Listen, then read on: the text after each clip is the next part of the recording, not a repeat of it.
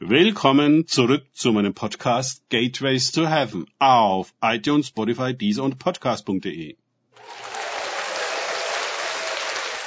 Mein Name ist Markus Herbert und mein Thema heute ist das Angesicht des Herrn in der Mission.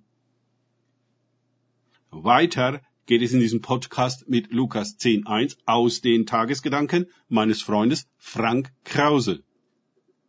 Nach diesem aber bestellte der Herr auch siebzig andere und sandte sie zu je zwei vor seinem Angesicht her in jede Stadt und jeden Ort, wohin er selbst kommen wollte.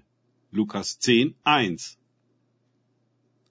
Ganz ähnlich wie Jesus in Kapitel 9 die zwölf Jünger aussandte, so sendet er hier siebzig andere aus, was uns zeigt, dass die Apostel so exklusiv gar nicht waren, wie wir manchmal geneigt sind, es zu sehen.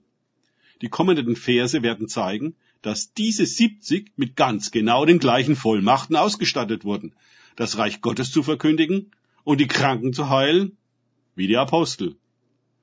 Dies zu erwähnen scheint mir wichtig, da wir immer gerne Unterschiede machen und gedankliche Ebenen von Autorität einziehen, wo dann die Apostel ganz oben stehen und wir ganz unten. Sie vollmächtig, wir ohnmächtig aber Jesus etabliert keine Hierarchie.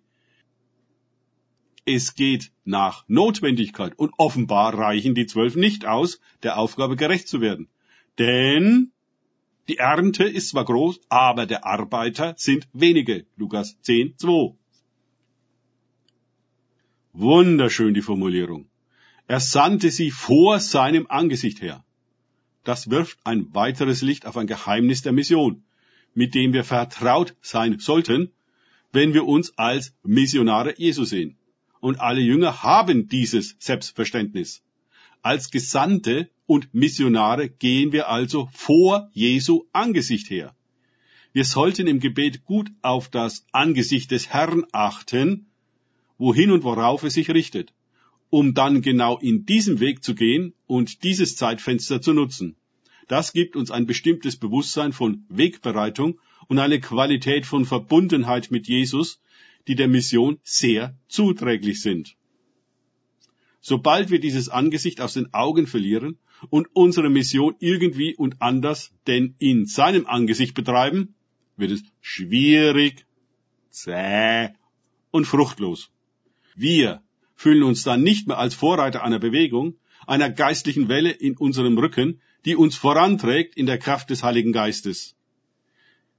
Wir sind doch Wegbereiter für den Herrn, Ankündiger des Eintreffens des Reiches Gottes in Erweisung des Geistes und der Kraft. Wenn das nicht gegeben ist und wenn das nicht eintrifft, fühlen wir uns betrogen, genau wie unsere Zuhörer.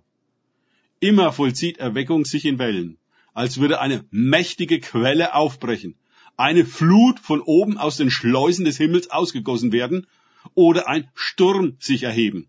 Jesaja 35 ist mir stets eine gute Vorlage dafür. Die Menschen stehen dann in dieser Dynamik und werden davon bewegt. Aber was es ist, das wissen sie nicht, wenn die Boten es ihnen nicht schon gesagt hätten. Wenn sich ausschließlich am Missionsbefehl orientiert wird und das in einer technischen Art und Weise, dann sind wir eben Missionare hin in alle Welt, ganz unabhängig wo das Angesicht des Herrn hergeht. Die Quellen von unten und Schleusen von oben aufbrechen und der Sturm sich erhebt. Obwohl Jesus den Jüngern gerade nach dem Missionsbefehl sagte, sie sollen nach Jerusalem gehen und warten, bis der Geist fällt, und dann erst loslegen. So geschah es dann auch und war unendlich effektiv. Das sollten wir nicht außer Acht lassen. Es ist ein Muster und in diesem Fall ein gutes Muster. Mission an Orten und zu Zeiten ohne Ausgießung des Geistes von oben und Aufbrechen der Quellen von unten ist ineffektiv und ergebnisarm. Wenn jedoch die prophetischen Bete erfahren haben, worauf das Angesicht des Herrn sich richtet und wo der Geist fallen wird und den Evangelisten und Missionaren grünes Licht geben, ja dann können sie rasch und voller Gelingen eine Ernte einholen.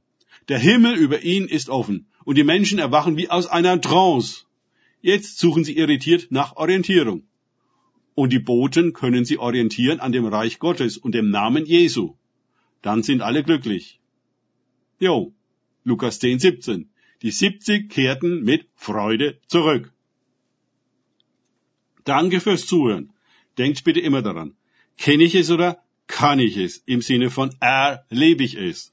Erst sich auf Gott und Begegnungen mit ihm einlassen, bringt wahres Leben und Freude Gottes. Gott segne euch und wir hören uns wieder.